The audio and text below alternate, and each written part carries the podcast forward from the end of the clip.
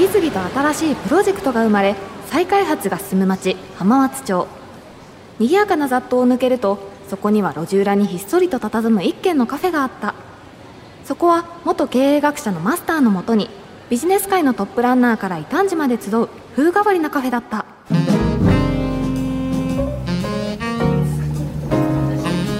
そうそう高闇ちゃん。頼まれてた新しい電池買ってきたよ。電池何に使うんですか？え？自分で頼んどいてそれはないでしょう。ほら先週言ってたうちのお店にあるあのレトロなラジオの。ああこの前電池切れで音が止まってたんでしたね。早速交換してみましょうか。もうほらここに電池を入れてスイッチを入れてこえてきた。ということで問題は山積みですね。ここからは特集。日産の電気自動車さくらの売れ行きが好調です。これまで手が届きづらかった電気自動車が国や自治体による補助金を受けて購入に踏み切る人が増えています。今日は電気自動車販売の最前線と中継がつながっています。現場の塚本さん。あーまた切れちゃった。このラジオ電池以外にも問題がありそうですね。ん？あれ？故障かな？修理に出さないとダメかな？ところで電気自動車いわゆる EV これが普及すれば環境問題やエネルギー問題が解決するんじゃないかっていう見方もあるようですけどマスターはどう思いますか？うんまあその辺はいろいろあるんだけどまあほらその前にあの言葉だけ先に言わせてよ。いらっしゃいませ。浜松町イノベーションカルチャーカフェへようこそ。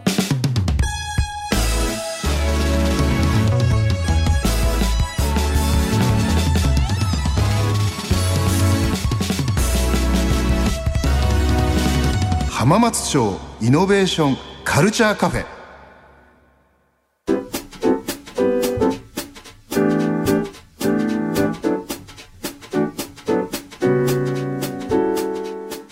高闇ちゃん最近は電気自動車いわゆる EV ですよね。それがまあ世界中で注目されていて日本でも少しずつだけれども EV も増えてきてるというふうに言われてるわけですけど、高闇ちゃんはこの電気自動車 EV ってなんかこう思うこととか考えてることとかありますか？えーまあ環境にいいのかなっていう印象はあるようなないような。あるようなないような。でざっくりとした印象で、うん。でもあの最近あの知り合いの電気自動車持ってる方が意外と充電早くできるよって投稿してるのを拝見してあそうなんだって思ったっていう印象ぐらいですかね。なるほどね、そういう意味ではだんだん EV もちょっと便利になって本当に社会に浸透できるぐらい使えるようになってきてるっていうことかもしれないよね。高見ちゃんどう？高見ちゃんは今ちなみに車はえー、と私免許がもうないので。お高見ちゃんの世代だと、うん。意外ときっとそういう人多いんだよね。きっと無理して運転しないでもいいというか、うん。免許を無理してそこまでして欲しくはないっていう。そうですね。特に、まあ、今東京で車を運転するとかはもうとても現実的に考えられないので車の交通量とか的にも。なるほど、はい。あとは、まあ、運転も大変だし、うんうんまあね車そのものも高いし維持費もかかるしって考えるとっていう。そうですねなのでなかなかなんかうん。やっぱが僕の世代とはうん。覚醒の感というか僕の時代は僕今40代後半なんですけど、もうやっぱり車やっぱりなんか免許取るのが当たり前みたいなまあ、でもまあそうですよね。そう、うん。じゃあそうな気もします。空気があって、うん。僕はもうその世代ど真ん中なんで正直車の運転大好きです。あ好きなんですね、うん大好き大好き。うんよく今でも今でも若い頃はあのお父さんのね親父の車を勝手に借り勝手というか借りてうん。それでまあいろんなところに行っててでそれは大人になっても変わらなくていまだにあの車に乗りますね。ちょうど数日前も川口湖にあそうなんですね、ちょっと用事がまあそれは用事があってなんですけど、うん。川口湖の方に車でわーって行って2時間ぐらいですけど運転してうんやっぱ気持ちいいなと思って、へえそうなんです、ね、で好きな音楽かけてみたいな。あー確かに。多分、はいいいですね。楽しめることがいろいろあるこういうのに共感してくれる僕の世代いっぱいいると思います。大体僕の世代は車に乗ってデートしてましたからね、うん、やっぱり。そうですよね。確かに。でとはいえ、まあ、最近テスラというものもはじめとして、うん、EV が徐々に浸透しているように見えますけどこれからどんどん普及していくと見ていいんですかね？いやこれがまさに非常に重要なポイントで、うんうん、えっ、ー、とね今日本中というか世界中でこの電気自動車 EV っていうのが普及するのかしないのか、うんまあ、するとしたらいつなのかっていうのが本当に皆さん注目の的なわけですよね。でよくニュースや報道でも出るしで僕もあの自動車メーカーの人ともお会いするんですけど、はい、結論から言うとね誰もわからないまだ。あもうメーカーの方ですらわからない。まあもちろん我々はこう思うって言ってる人たちいます。うんうんうん、だけどやっぱり未来のことなんでやっぱりこの自動車メーカーって世界中にいっぱいあるじゃないですか、うん、そのみんながシフトしないと EV、電気自動車の時代は来ないんで、お互いやっぱり腹を探り合ってるわけですよね。なるほどそれが普及やっぱ難しいなってなる理由がいくつかあるわけですよね。はい、あのねこれを考えるときに重要なのは、まずさっきも高見ちゃん言ってくれたけど電気自動車がなんで今我々注目されているかというと環境にいいからって言われるわけですね、うんうん、環境にいいからこそ進めるべきだって意見があるわけですよ。そうするとね今この EV 電気自動車の世界ではまずそもそも EV 電気自動車が本当に環境にいいのかっていう議論があるんです。おもうそもそも、うん、そして環境にいいか悪いかはさておき普及するのかしないのかっていう話があるんですよね。なのでこの2つを分けて議論する必要があってでまず環境に本当にいいかどうかっていう点なんですけど、はい、実はここまでまだねあの論争があります。はい、まずですね実は電気自動車っていうのは意外と作ると環境負荷が高いと言われてるんですね。作ること自体がそもそも。はい。あの実はもしかしたら普通のガソリン自動車と比べても製造工程とか、うん、あのそこで使う材料とかを見て、まあこういうのプロダクトライフサイクルアセスメントとか、うん、ライフアセスメントって言うんですけど、はい、そういうのやってみると意外と環境負荷が大きい。だから電気自動車を作るだけだったら、必ずしも地球の環境には良くないんじゃないかって意見があるわけですね。でこれも別にあのいろんな学者によって意見が違うんで、はい、何が正解ってわけじゃないですけど少なくとも絶対に電気自動車が環境にいいとは限らない作ることに関しては。でさらに言うと当然いやいやとはいえ電気自動車は電気で動くから、いわゆる CO2 ですよね、温暖化ガスを出さないんでだから走らせるという意味では環境にいいんだっていう意見があるんですけど実はこれもかなりねそう簡単な話じゃないんですよ。おなんでですか？なんでかっていうと、うん、電気ってなんでできるかっていうと、まあ、その電気の元があるわけですね発電所で電気を作ってで我々作るわけじゃないですか。うん、ということは何から電気を作るかって話なんですよ。うん、と実は今多くは日本でもそうですけど電気の多くは何から作られてるかっていうと火力発電所から作られていて、はい、火力発電所で使ってるのは石油なわけですよ。なるほどなるほど、ね、あるいは石炭だったりするわけですよ。うん、と両方ともこれ言うまでもなく CO2 をいっぱい出すんで環境に良くないわけですよ。ということは電気そのものは環境に悪くないかもしれないけど電気自動車そのものは、その電その元になる電気のところで電気を作るところで化石燃料を使ってたら、結局 CO2 出すじゃんっていう意見が実はあるんですね。はい、でこれさまざまな推計をやってみると,、えーとまあ、一般にざっくり言われてるのは、いわゆる再生可能エネルギー、はい、あの太陽光とか風力とかですね、ああいったものが電気自動車で使う電気の、まあ、発電源がほとんど再生可能エネルギーに置き換えられるなら電気自動車は環境にいいっていうことなんですよ。なるほどそういったテーマで確かにハマカフェでも以前お話したことはありますよね。だとすると、そもそも再生可能エネルギーがまだ世界に普及してないから、うん、再生可能エネルギーが世界に普及したらそれは環境にいいわけじゃないですか。そうですね、ということは何もわざわざこれ EV だけが特別な話じゃないわけですよね。うん確かにそして何より、この再生可能エネルギーはまだまだ日本でも世界でももちろん今いろんな会社や国が投資をしてるんだけど、開発状況が十分じゃないわけですね。なんで再生可能エネルギーで我々人類のエネルギーが100%賄えるというのはまあ率直に言うと僕の理解ではまだまだかなり難しい。ああそうなんですね。なんか初めに作ってしまえば環境負荷がこう長期的に見ればあのフラットになっていくというか、はい、マシになっていくのかなと思ってたけどやっぱりそこは難しい。そうもちろん僕も酸性可能エネルギーに個人的にはすごく期待してるんですけど、うん、一方でなぜ難しいかというとこれもまあよく言われてる話ですが再生可能エネルギーっていうのは自然エネルギーなんで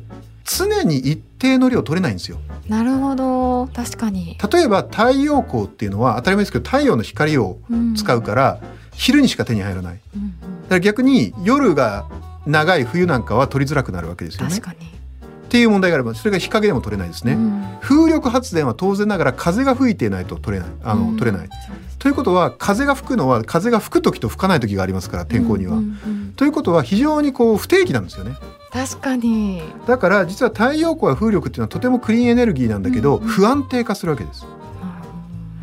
だから何が必要になってくるかっていうと蓄電。はい、つまり電池に貯めるっていうことが本当は必要なんですよね。うんうん。だけどだからこそ今世界中の企業というのがこの蓄電技術電池の技術っていうものすごくお金を投じてます。特に力を入れてるのが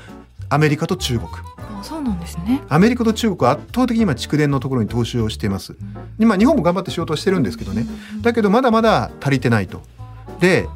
あのーでまずここの蓄電のところに投資をするっていうのは重要なんだけどただこの蓄電の技術というのもまあね、あの大量に投資をしてるし最近はテスラみたいな会社も出てきてるから蓄電の技術が普及すればって言われてるんですけどやっぱそんな簡単な話じゃなくてうんこれやっぱりエネルギー密度のちょっと物理的な話なんですけどエネルギー密度が違うんであの簡単にねこう蓄電して長い間いっぱい大量の電気を貯めることができるかっていうとなかなか物理的には難しいと言われてるんですね。なるほど。密度という問題があるんですね。そうですねエネルギー密度の問題が非常にありますうん。それからもちろんあのリチウムイオン電池にあの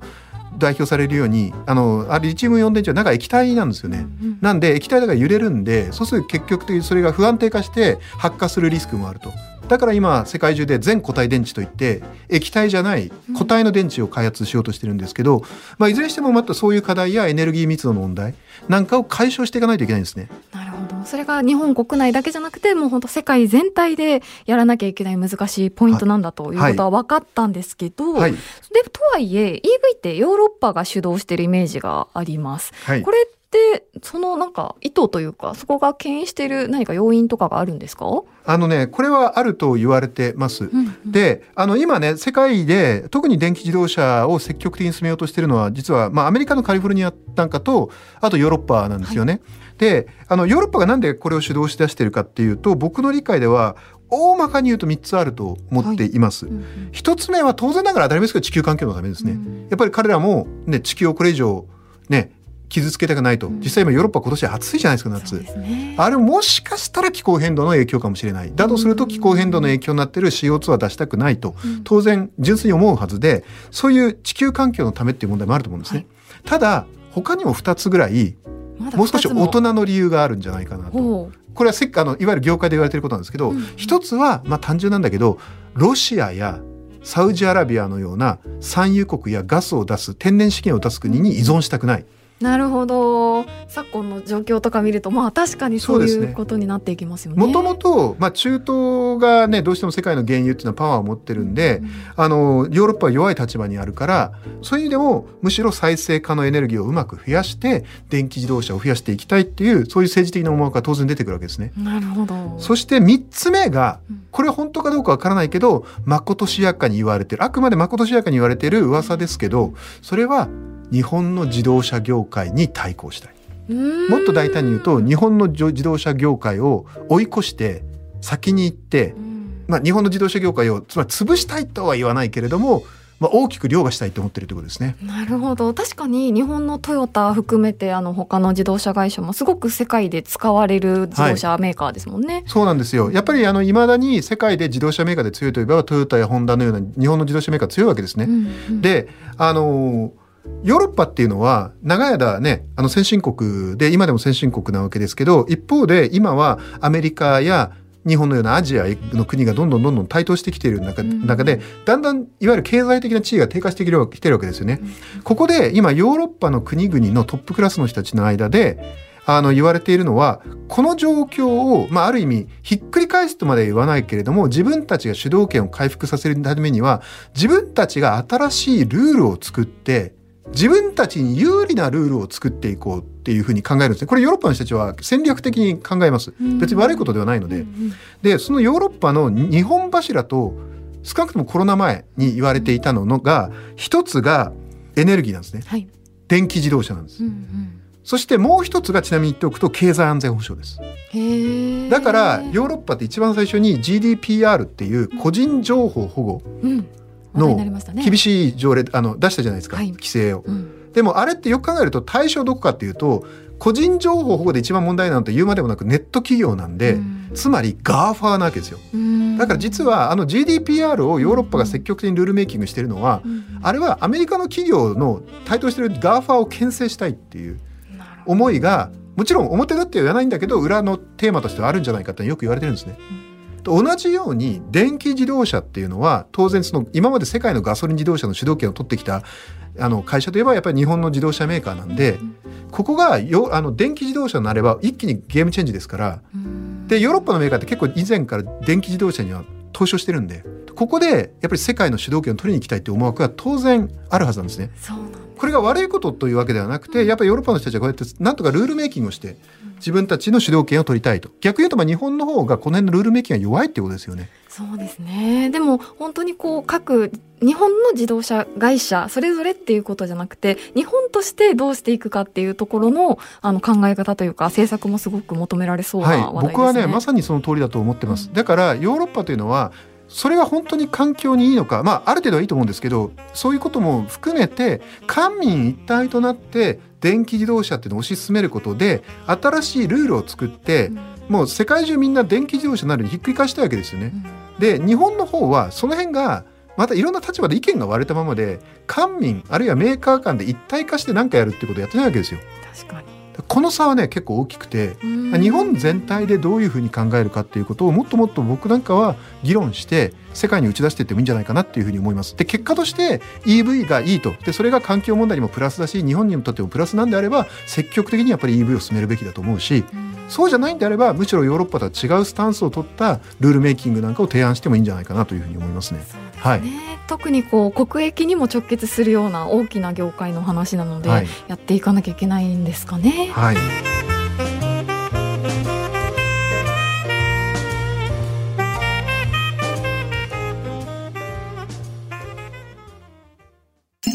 浜松町イノベーションカルチャーカフェ。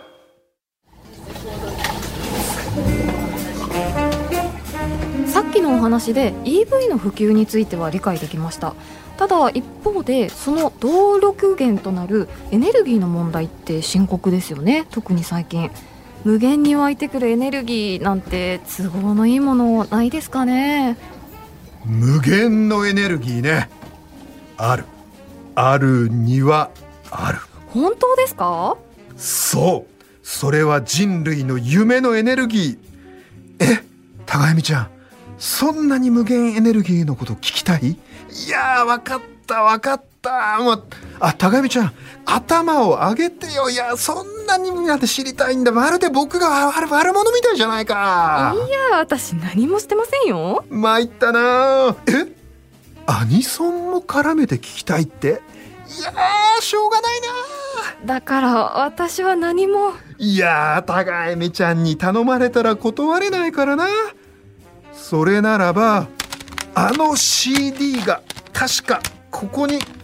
ああこれこれ。では聞いてください。アニメ「勇者ライディーン」の主題歌。シモン・マサト。コロンビアゆりかご会で「勇者ライディーン」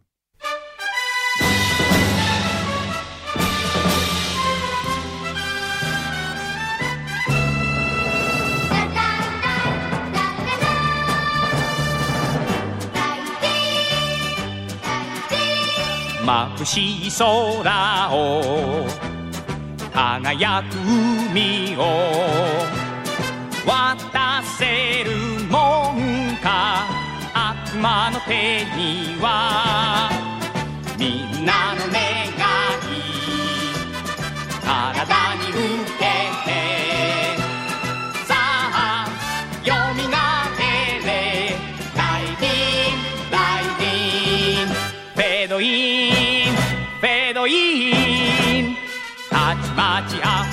神秘の力。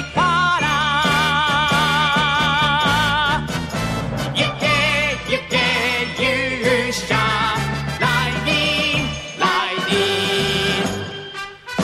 ン。シモン・マサトコロンビアゆりかご会勇者ライディーンをお送りしています。いやー勇者ライディン。今ね僕の同世代でこれ聞きながら泣いてるおじさんが何人もいると思いますよ。泣くほどなんですね。泣くほどですライディーンは、うん。この勇者ライディーンは原作が鈴木義武さん。1975年から76年にかけて NET テレビ現在のテレビ朝日系列で放送された、まあ、大人気当時のロボットアニメで、えーあらすじはですね世界中で天変地異が始まり古代からの脅威ローマ帝国が蘇った。その中ムー帝国の血を引く少年響明は謎の声に導かれムー帝国の守護神ライディーンと出会う。ローマ帝国の目的である悪魔世紀の復活を阻止するためライディーンにフェードイン。懐かしい。フェードインしたアキラは選ばれた勇者としてライディーンと共に戦う決意をするということでこれライディーンっていうねやたらこうなんか髪みたいのが長くて顎が長いみたいな。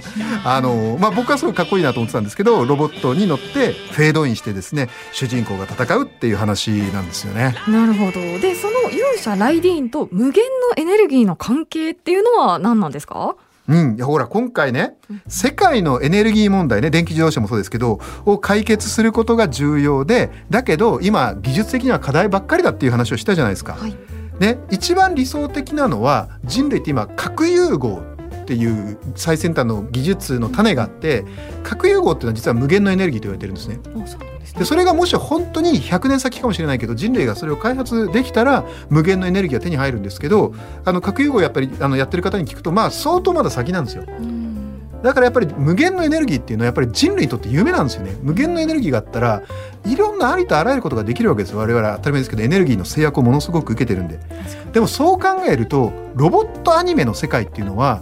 ロボットってめちゃめちゃエネルギーがいるじゃないですか。確かに。作るだけでも労力かかりますしね、なんで実は昔のロボットアニメっていうのは裏設定がちゃんとあって無限のエネルギーの設定っていうのがあるんですよ実は。そもそもそうなってないとできないという。そう。マニアックなんですけど例えばねうんうん。勇者ライディーン今かけたやつですけど、はい。これにはですね裏設定でエネルギーとしてムートロンっていうエネルギーがあるんですね。ほうほうこのムートロンというエネルギーがあってこれが主役ロボのライディーンの動力源でとても強大な力なんだけどムー帝国の王家の血筋を引いたものしかこのエネルギーを使えないっていう設定があるわけですよ。なるほど。血筋だけ。そう。だからこの響アキラだけが使えるわけですね、うんうんそれから他にもなこの時代の人気ロボットシリーズでいくとマジンガー Z はい。これはもう僕の世代全員知ってますけどこのマジンガー Z は光子力っていうエネルギー使ってるんですよ。うんうんこれはマジンガー Z の開発者である兜十三博士が発見し強力なパワーを持ちながら完全無公害という性質クリーンエネルギーですよ。えー、すごいで作中では原子力に変わるエネルギーとして注目されたということでだから未来の無限エネルギーがあるっていうことですよねマジンガー Z の世界でも。うんうん光子っていうのはつまり光の子供の光子ですね。そしていやこれも懐かしいですねゲッターロボ。ゲッターロボにはゲッター線なんですよ。これ何かっていうと宇宙から降り注いだ放射線ということに設定ではなっていてその際には恐竜を滅ぼしたと言われてるんですね。そのためゲッター線を動力とするゲッターロボは敵であるこのゲッターロボの敵はね恐竜帝国という敵だったんですよ。だからそこのゲッターロボは恐竜帝国にとっての一番の脅威だったということですね。えー他にもまあだからね今のムートロン光子力ゲッター線他にも例えば僕の世代だとガンダム、はいガンダムの動力源はあのこれちょっと違うんですけどあのー一あの一部使ってるんでミノフスキー粒子ですよね。う。んうんうんうん。これもすごい有名なミノフスキー粒子とか、これもとこのこの現実じゃないんですよ。ガンダムの世界でミノフスキー物理学の中である粒子なんですよね。あともっとマニアックなんだとイデオンっていうアニメがあったんですよロボットアニメ。はい。これはねイデの力っていう謎の無限の力。を使えます。でも意外いやいずれにしても僕が言いたいのはこういう空想科学ロボットものもちゃんとやっぱりエネルギーが大事だっていうのは分かっててだからこそ現代の石油とかあの風力ではなかなかロボット巨大なロボットを動かせないから、あのそれをうまく使えるようなエネルギーの設定があってそういうロボットアニメができてるっていうことですね。なるほど。だからもしかしたら我々遠い未来にですよ、ん。このムートロンとか光子力とかゲッター線みたいな考え方がヒントを与えてうんそういうエネルギーを使ってる人類の未来があるかもしれないってことですよ。えー、でもだとしたら本当漫画家さんってすごいですね。そんなところまで考えて漫画アニメが。空想力と構想力ですよ。ねえ、はい、本当に、まあ、そういったところからきっかけで本当に新しいエネルギーが発見された夢がありますよね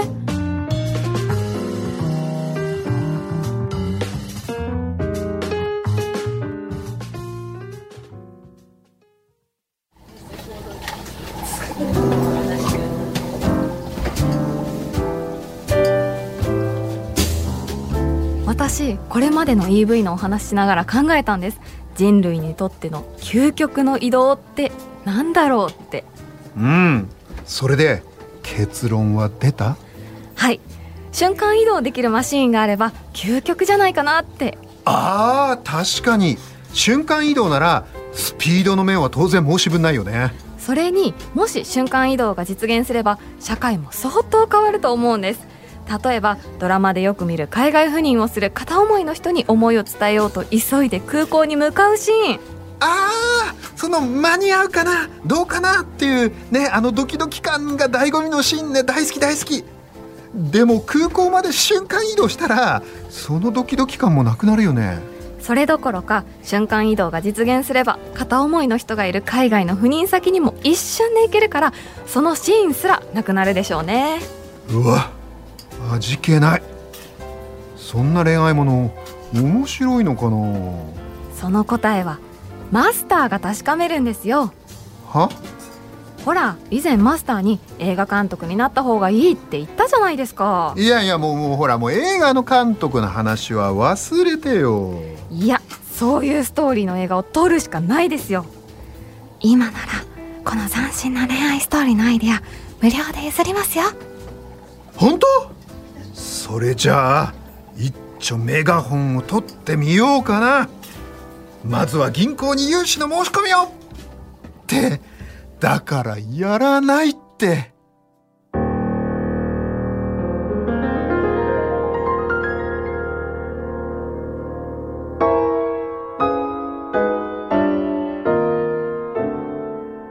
新しいプロジェクトが生まれ再開発が進む町浜松町。その片隅にある浜松町イノベーションカルチャーカフェでは今日も様々なジャンルの熱い議論が交わされイノベーションの種が生まれています。浜カフェではあなたの声やご感想も募集しています。ツイッターのハッシュタグは浜カフェ。浜は漢字。カフェはカタカナです。浜松町イノベーションカルチャーカフェ電気自動車の未来を考える。出演は見習い店員高原恵美。そしてマスターは早稲田大学ビジネススクール教授。入山昭恵でした。